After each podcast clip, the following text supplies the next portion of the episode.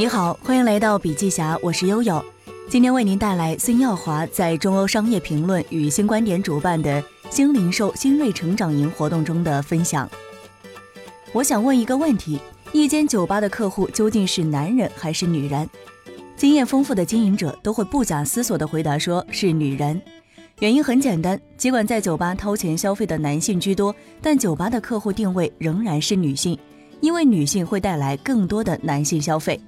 所以，如果酒吧做活动，嘉宾是小鲜肉的效果会更好，用小鲜肉吸引女性，然后带来更多的男性消费。因此，付钱的人并不一定是客户。有一家主营业务是财经的公司，主要的工作内容是为券商、机构投资人和散户提供路演或者是视频。我曾经和这家公司的创始人探讨过客户究竟是谁的问题。直到最后，这位创始人才意识到，原来他一直都没有定义清楚他的客户究竟是谁。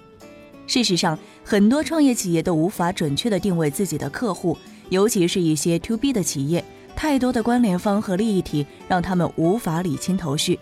但只有将客户定义清楚，才能精准地组织产品，进行定价、组织、包装等等。所以，清楚客户是谁是非常重要的。新零售是一个机会，但是我们公司是不太允许同事提及新零售这个概念的，因为只要新零售的概念一出，大家都不知道是干什么的，该如何来干。实际上，在我的心里，并没有新零售的这一说法。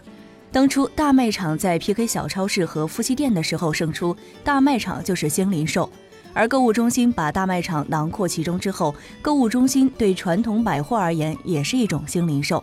所以不用过于强调这是一个新零售时代，因为根本就没有新零售时代这一说法，只不过是因为技术发生了变化，客户的流量、注意力、注意点发生了变化，所以产生了一些新的业态，而没有所谓的新零售和旧零售。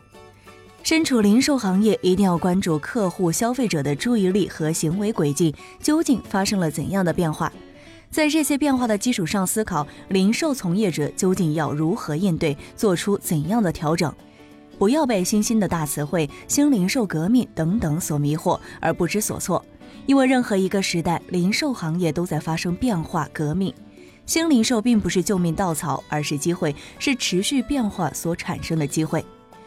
我建议零售从业者做回自己的本分，真正的沉下心来去研究、关注、理解消费者以及他们的需求发生了怎样的变化。接下来，我们来聊一聊零售行业的四件大事。首先是线下门店的回归和重构。二零一七年，盒马先生用将近一年的时间开了三十多家店，并迅速成为一种现象级零售行业事件。而且据我了解，大部分开业超过六个月以上的盒马先生都已经开始盈利，预计接下来一年要新增六十家分店。作为新孵化的物种，一年内开店如此之多，并且大部分分店开始盈利是非常了不起的事情。很多新零售从业者都会有感知，短时间大面积盈利真的不容易。其次是无人零售。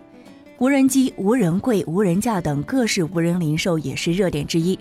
无人柜行业更是成功融资八至十亿美元的巨款。最大的一家新便利大概有两万八千个网点，就是设立在办公室内的无人货架。作为一种新的零售业态，从无到有的增长也是非常的迅速。第三个是线上品牌线下开店。线上品牌开拓线下市场的公司中最有标志性的，应当算是小米。尽管小米在几年前就已经拥有了线下门店，但最终的店型固定和重心转移还是在2017年实现的。小米零售店的坪效仅次于苹果，是一起成功的从线上走向线下的案例。与之类似的还有三只松鼠，尽管三只松鼠的实体店还没有得到完全的验证，但至少证实了线上品牌走向线下是一个趋势。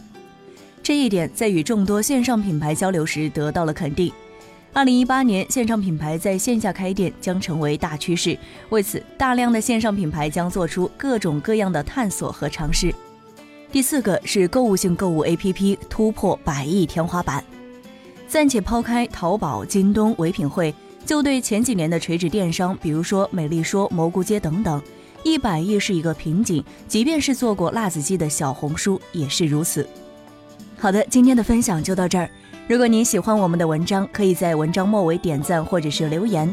我是悠悠，下期见。